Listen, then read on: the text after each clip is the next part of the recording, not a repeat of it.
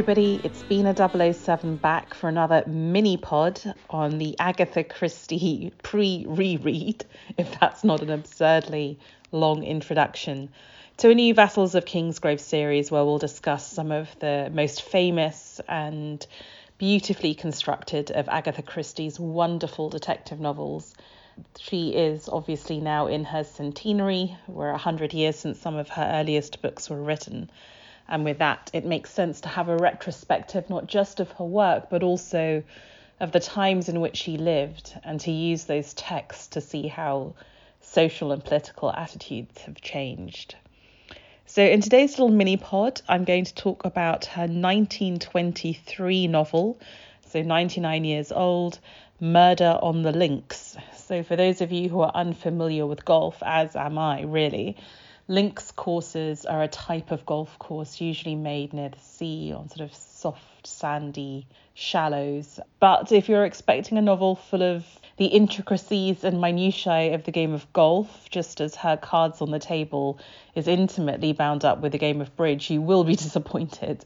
Um, the Links course is the location where one of the bodies is found in this murder. But otherwise, this novel has very little to do with golf, so don't use that as a motivation to read this novel. Um, the other thing I would say about this novel is that it is her second Hercule Poirot novel um, after The Mysterious Affair at Styles. And I don't think it holds up. I mean, i am rereading all of them, so I'm being a completionist. But unless you're trying to do the same, I wouldn't necessarily recommend you seek this one out for a couple of reasons. Um, first of all, I was very aware reading this book that this was Agatha Christie inventing herself as a writer and sort of feeling out the kind of book that she wanted to write. And what I find in Murder on the Links is she's actually writing far more about what she doesn't want to be as a detective writer than just showing us what she does want to be. And that's totally understandable. It's her third novel, um, hugely accomplished by anyone else's standards. So I don't want to sound condescending, but I just think there's better to come. And she probably knew that herself. Why do I say that this is a novel of invention? I say that because she sets this novel in France and I think she's writing in correspondence with two strands of detective history. So the novels of Gaston Leroux, also the fashion at the time to have detective novels be very romantic, have big grand romances. She writes herself about Murder on the Links that she had to sort of, you know, foist upon it a big romantic um, story, which she detested, and you can tell because it's really unbelievable and very lightly essayed and she uses it to get rid of one of her her least favorite characters, Hastings, Poirot's Watson-like sidekick. Um, which is hilarious actually because Hastings survives in the TV and film adaptations. I think films feel they need Poirot to have a sidekick to explain things to. Um, but it's it's kind of interesting when you go back and read the books and realize that she got really sick of him and got rid of him in her second novel through the the guise of him meeting falling in love and getting married very quickly um, in a very unsatisfying romance story. So Agatha Christie um, is kind of writing in response to Leroux and very sort of florid French detective works. She's writing in response to the romance element that she clearly despises. She's also still writing, I think, in response to people like Arthur Conan Doyle and the Sherlock Holmes mysteries. And she does this very particularly by setting Hercule Poirot, a Belgian detective, up against the local French detective called Giraud. And um, she paints him as a young detective to Poirot's older man, but someone of the school, maybe a prototype CSI detective. I mean, she calls him an animal, foxhound, um, that he sniffs his way across the floor, searching inch by inch, trying to find minute little clues. She has a lot of fun with him um, by saying that he is very excited to find a unburnt matchstick and takes this as a great clue, but completely dismisses the fact that there's a giant length of lead piping next to the dead body. And and Poirot says, you know, if you if you want to look for material clues, the big ones are just as valuable as the little ones, you know. Um, but as we know, she's already steering Poirot away from the material clues, although he does look at those the length of a coat, um, the lead piping, um, and others. She steers him more towards the logical clues. So Hercule Poirot's big deal is going to be that he wants to look at the logic of a, of a case, the psychology of a case, and use his little grey cells. So what what a Hercule Poirot novel is going to become is being debated, and it's almost like she is in a metatext way, kind of stating her case, why she's not going to have certain elements or why she's going to write in contrast to certain element, which I think is really fascinating. So, what is the plot of this novel? Uh, no spoilers for this bit, or indeed any of this podcast. Um, it starts off with a very, very rich gentleman called Monsieur Renauld, who has recently um, re-established himself in Europe after making a great fortune in South America. And he has married, apparently very happily, to his wife of many years, and they have a son called Jack. And they're living at the moment in a beautiful villa um, in France. So he writes to Hercule Poirot and says, Please, can you come to France and take up my case because I'm very scared that people are after me. And, you know, I've made a great fortune in South America. I suspect it could be people from Chile or Argentina. So he sets up this big thriller mystery. But by the time that Poirot and his sidekick Hastings get to France, they discover that Monsieur Renauld has already been murdered.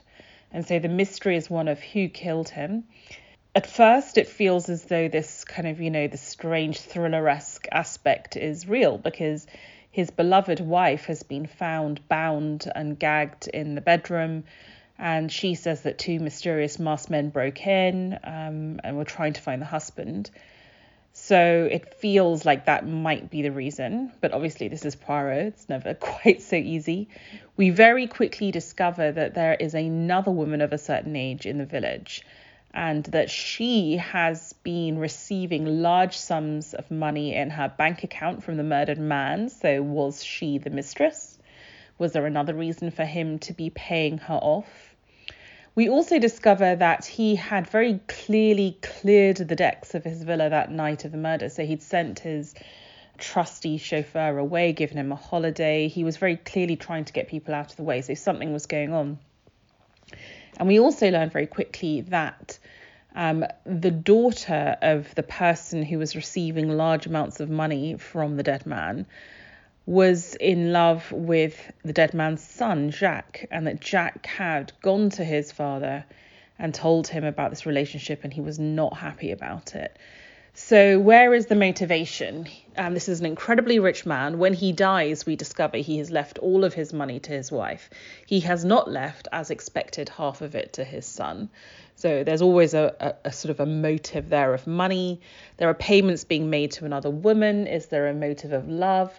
And we also have this mysterious young woman floating around the French village who Hastings calls Cinderella and it may be that there is some kind of love triangle going on there between Jack, the daughter of the, the, the other woman in the village, and this mysterious young lady. So, as with a lot of Agatha Christie, there's a real mix of motivation, love, lust, um, the keeping of secrets, and great wealth. So, it's classic in that respect. And she sets us up for a really, really twisty, convoluted double reveal. So, about, oh gosh, maybe it's a 270 page um, novel in my paperback edition.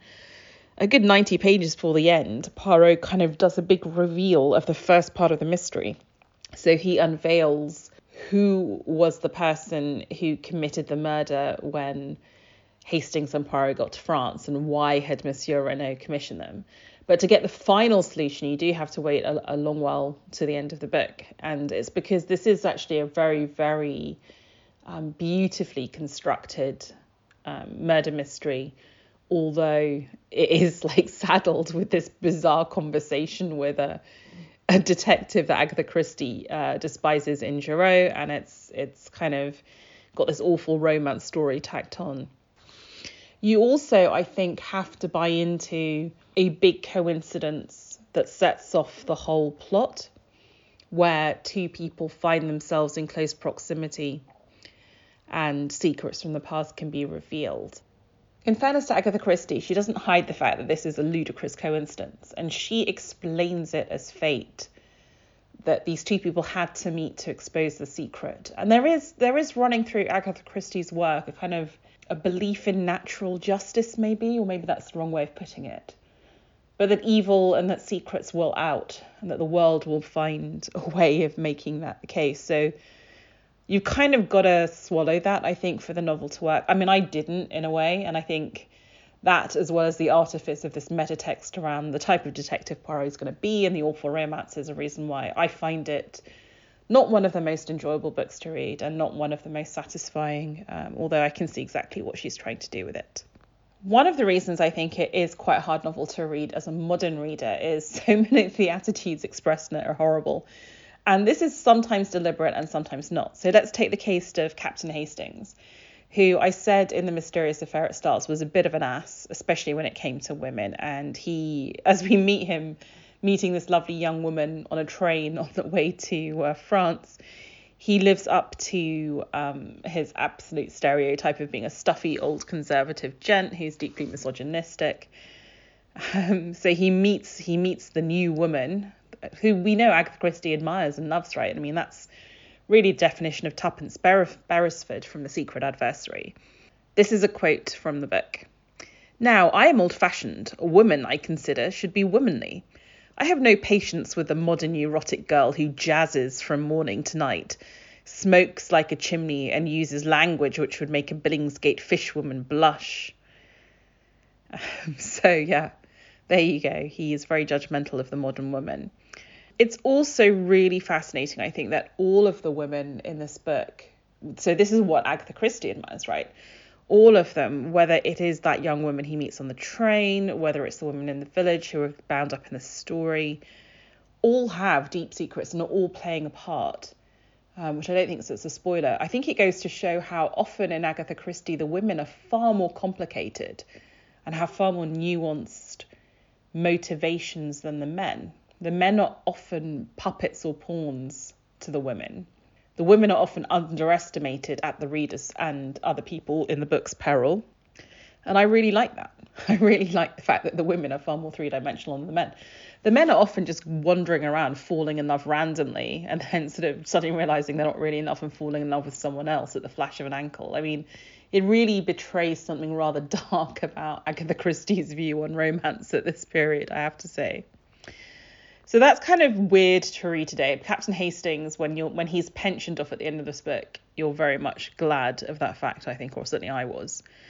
There are other prejudices that come across in this novel. Um, there's a very light but definitely despicable anti Semitism, which I think would have been very typical of Agatha Christie's class of people. I, I mean, I just think it was there in Europe at the time, right? This is 1923. So it's not focused on a particular person this time, as it might have been with uh, Mr. Mearsheimer in The Secret Adversary. Sorry, Hersheimmer in The Secret Adversary. But when Hercule Poirot receives the commission from Monsieur Renauld to go to France, and he says, you know, money's going to be no object, just come over, I'll pay you whatever you need to investigate this case. Hastings responds with, quote, I smell some goodly shekels, end quote, in this um, which is just such a casual anti-Semitism, right? Just associating anything to do with crazy amounts of money with with Jewish people. And it's something that you're going to find happens often in Agatha Christie that if she has a character that's super American, super rich, and especially if they're American, they're often Jewish. And it's not even that she thinks that being rich is a bad thing. I mean, as a woman who really struggled for money early on. She really admires, especially that kind of sort of American self made person, far more than the British aristocrats. Um, but she does often make them Jewish, and it is that kind of knee jerk thing that we're going to just associate Jewish people with being filthy rich and that kind of underlying connotation that maybe um, not all as well. So there's that little throwaway mark about remark about shekels, which did not sit well with me. The other thing in this novel that's really unpalatable to modern readership is um, that at several points, Hercule Poirot says he believes in heredity. And heredity of evil um, of psychopathy, of wily ways, whatever that is. In fairness, by the end, he does also say that you can inherit good qualities too. But I find that so bizarre. It's so genetic, right? Um, and I think here it is meant to be genes rather than memes. Um, so it's not environment, it is something in quote unquote the blood. So, for instance, there are a couple of characters who are one generation down from an original crime that was committed. And part of the reason that he deduces the identity of the ultimate killer, he lists out four reasons, four clues, and one of them is simply heredity.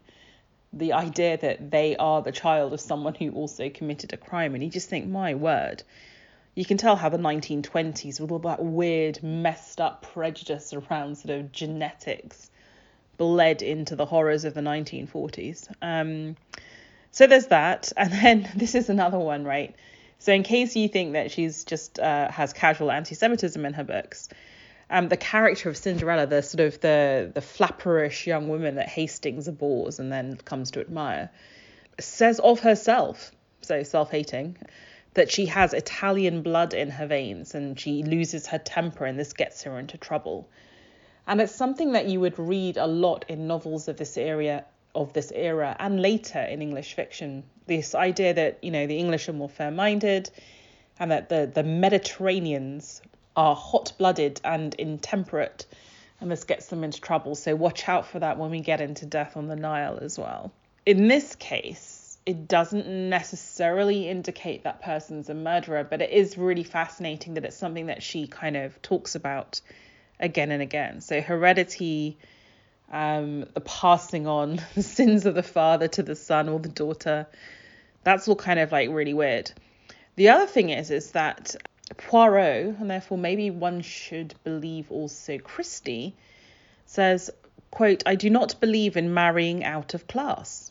And I do wonder when I read that whether that was just the prejudice of the time. You know, England is quite a class bound society, and maybe that would be true today, whether people would dare to to say it.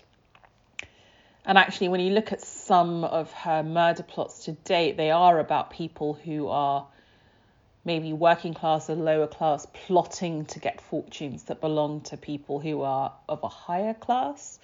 So maybe there's a risk scene in doing that but it's just so weird when you think of these three novels and you think of the type of people that Agatha Christie clearly admires in them.